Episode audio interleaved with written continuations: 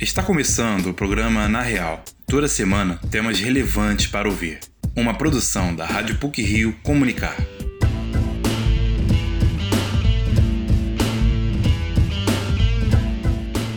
Você sabia que a inteligência artificial é um sistema que afeta as relações humanas? Esse tema foi abordado em uma aula inaugural da PUC Rio e há destaque nesse programa Na Real. Vamos tratar também da 93 edição do Oscar, maior premiação do cinema mundial, cuja cerimônia será neste domingo, de forma presencial. Segundo os organizadores, todos os protocolos serão seguidos. E para completar, selecionamos pílulas de alguns temas relevantes que ocorreram ao longo da semana e foram destaque nas mídias eletrônica e impressa. Abrimos esse na real falando de inteligência artificial a reportagem de Juliana Poti aborda aspectos positivos e negativos da implementação desse sistema nas empresas para as interações sociais. Esse tema foi abordado numa aula inaugural do Departamento de História da PUC-Rio. Vamos conferir. O entendimento da inteligência artificial como um sistema falho e sem intencionalidade é essencial para a discussão do tema na atualidade. Essa reflexão foi proposta na aula inaugural do Departamento de História da PUC-Rio Inteligência Artificial, Utopia e Distopia, ministrado pela professora da PUC São Paulo, Dora Kaufmann. A pesquisadora destacou que é impossível que as máquinas programadas com a IA tenham valores morais, pois não são seres humanos. Entretanto, mesmo sem propósito, esse sistema afeta as relações humanas. Um exemplo da interferência da IA no debate social, segundo a palestrante Dora Kaufmann, é o Facebook, rede social onde os discursos de ódio e fake news se propagam 60 vezes mais do que as publicações sem esse viés. Qual é o interesse desse modelo de negócio? É você ter gerar dados. Então, quanto mais você interage, mais. Então, tem um círculo virtuoso. Eu interajo, eu gero mais dados, eu aperfeiçoo o sistema e aí você, eu uso mais. Não tem nenhuma evidência de que essas plataformas têm um interesse ideológico. Né? Eu nunca vi evidência nisso. Mas, de fato, se o discurso de ódio, por exemplo, ele provoca mais reação e mais compartilhamento, isso está gerando mais dados, mais movimentação da plataforma. Então, isso é favorável para o modelo de negócio. A mestre em comunicação Dora Kaufman disse ainda que um dos fatores que tornam a IA ineficiente é o seu preconceito sistêmico. Para exemplificar, a professora comentou sobre o escândalo ocorrido em 2016 no Google, onde um casal negro foi classificado pela inteligência artificial da empresa como dois gorilas, e explicou como isso foi possível. Se você mostrou exemplo de pessoas só brancas, nunca vai saber que um, negro é uma pessoa também. Né? Isso significa que esses modelos foram treinados com uma base de dados predominantemente homem branco. Então, homem branco, o reconhecimento é quase 100%, e a partir daí pegar mulher é, africana pô, é, é, tem uma taxa de erro enorme. Então, isso é um problema, é um erro, na, é, é, é uma preocupação que o desenvolvedor não leva em conta, mas deveria. Né? Se as equipes fossem multidisciplinares, ia dizer, epa, olha aí, essa base não reflete a composição, por exemplo, do ponto de vista racial é, da população americana. A principal função da inteligência artificial na atualidade, de acordo com Kaufman, é a capacidade de estabelecer uma correlação entre diferentes dados e projetar com assertividade os problemas futuros para que sejam solucionados. E, nesse sentido, é inegável a utilidade que esses mecanismos têm. Porém, cabe lembrar que para que a IA funcione corretamente, os dados dos usuários de internet são invadidos diariamente mais do que simples informações pessoais, o algoritmo lê a vida das pessoas por completo e reconhece suas preferências. De acordo com a professora, a grande questão é que a inteligência artificial pode gerar recomendações erradas em ambiente em que os erros têm um peso enorme, como a ciência, por exemplo.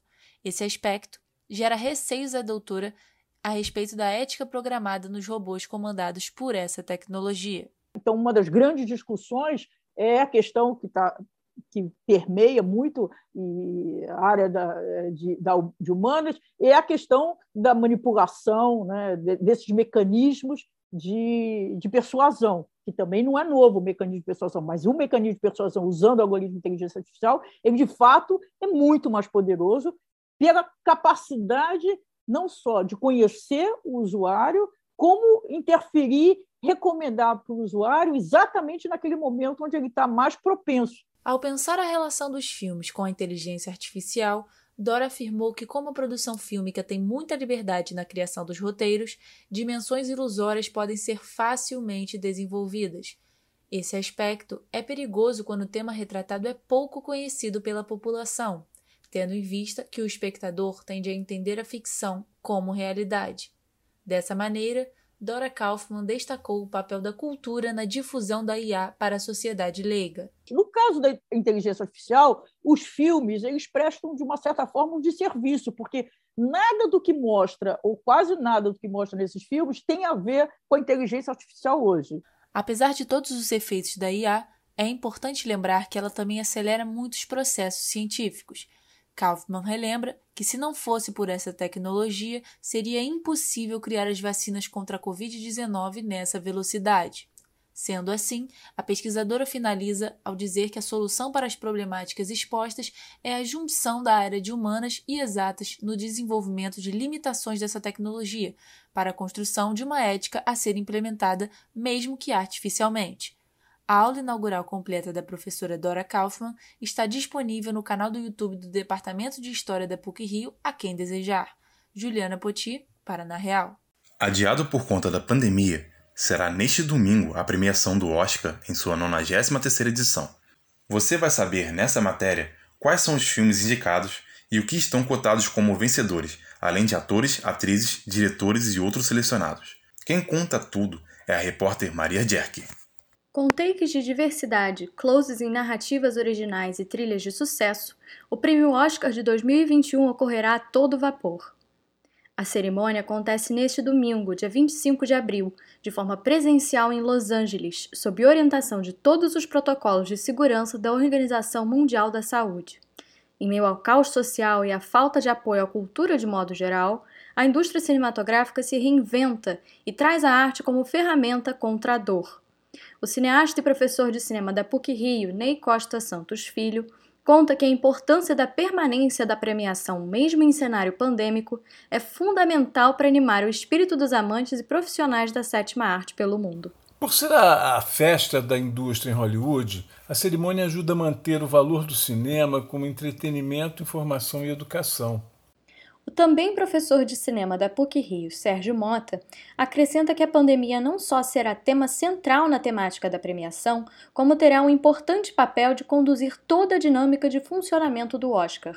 Eu estou com muita expectativa, a gente vai ter uma cerimônia do Oscar é, muito diferente, mas nem por isso é, menos criativa que o diretor da cerimônia vai ser o cineasta Steven Soderbergh, que ele vai utilizar câmeras e enquadramentos especiais para filmar e transmiti-la ao vivo, né? Uma cerimônia literalmente é, cinematográfica. A disputa pela consagrada estatueta de melhor filme está acirradíssima. Os indicados são Meu Pai, Judas e o Messias Negro, Monk, Minari, Nomadland, Bela Vingança, o Som do Silêncio e Os Sete de Chicago. De acordo com a revista Variety, os favoritos na disputa são Nomadland, estrelado por Frances McDormand, e Os Sete de Chicago com Sacha Baron Cohen. Contudo, é importante dizer que pela primeira vez em 93 edições, duas mulheres concorrem na categoria de melhor direção. Chloe Zhao, de Nomadland, e Emerald Fennell, de Bela Vingança, serão responsáveis por mais uma conquista às diretoras de cinema. A representatividade ética, social e de gênero é uma pauta cada vez mais explorada dentro da premiação. É uma vergonha a academia só ter se interessado em quebrar o status quo tão tarde na história do cinema mundial. Viola Davis, que concorre ao prêmio de melhor atriz por interpretar a cantora Ma Rainey em A Voz Suprema dos Blues, se tornou a atriz negra mais indicada na história da premiação, com apenas quatro indicações ao longo da carreira, o que corresponde a cinco vezes menos que a colega veterana Meryl Streep, que é tão renomada quanto Viola, mas branca. Na categoria de melhor ator coadjuvante, Leslie Odom Jr., de Uma Noite em Miami, e Lakeith Stanfield, de Judas e o Messias Negro, disputam a mesma estatueta, apesar da possibilidade de terem entrado na categoria de melhor ator. A discrepância racial de indicações e, consequentemente, vitórias no Oscar são debates constantes entre fãs e apreciadores do cinema, como conta Sérgio Mota. É, isso é uma mudança que vem acontecendo nos últimos anos, mas que é uma mudança a passos lentos, mas é uma mudança, né? Dá para a gente perceber a cada ano com as indicações que realmente o Oscar está indo em direção a uma mudança verdadeira, que ainda não aconteceu totalmente, mas que o Oscar vem adotando medidas em prol da diversidade, quebrando inclusive alguns, alguns recordes importantes. Além disso, Outra questão notável na 93ª edição do Oscar é a dominação de produções oriundas de plataformas de streaming.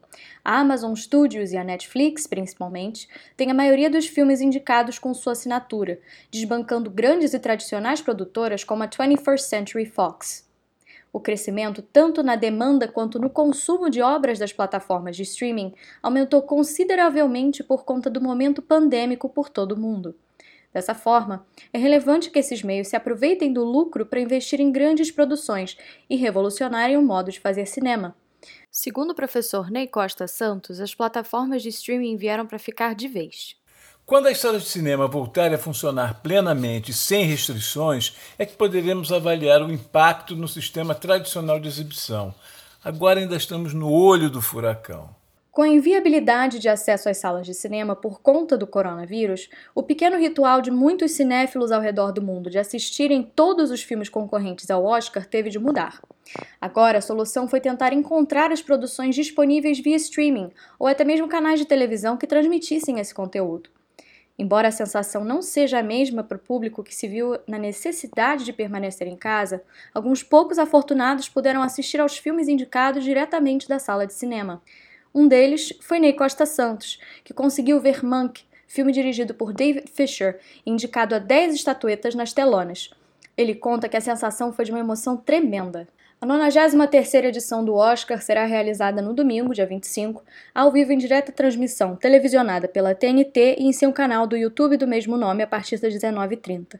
A cerimônia também será transmitida pela Globo após o Big Brother Brasil, tanto na televisão aberta quanto pela Globoplay.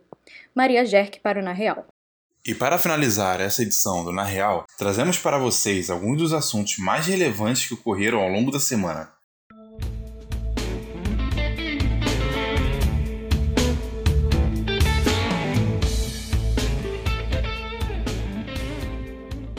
A CPI da Covid no Senado começará as investigações em cima do atraso na compra de vacinas e da indicação de remédios sem eficácia comprovada contra o novo coronavírus, como a cloroquina, por parte do governo federal.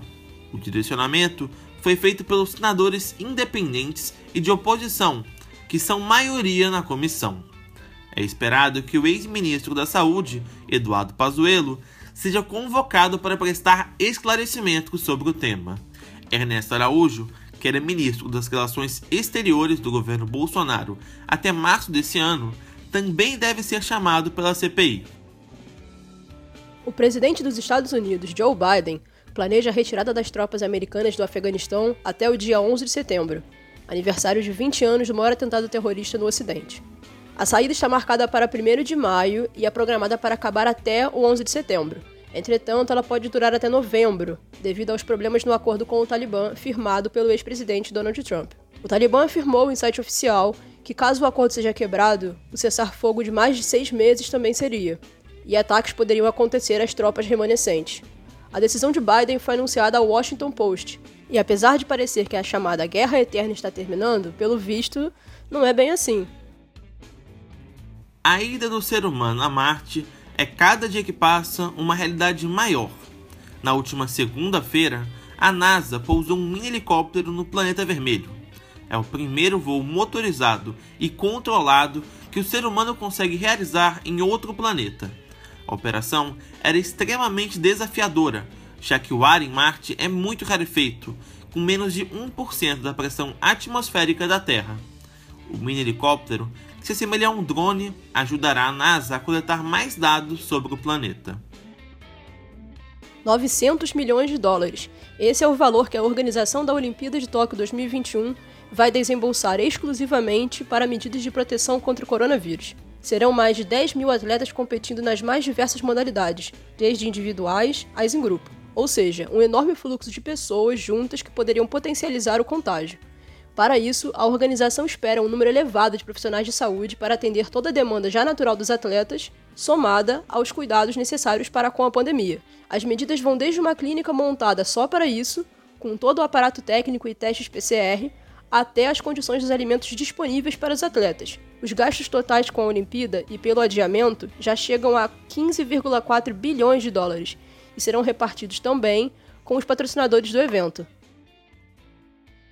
começou nesta semana a vacinação contra a gripe no estado do Rio de Janeiro. Na primeira fase, recebem as vacinas profissionais de saúde e gestantes.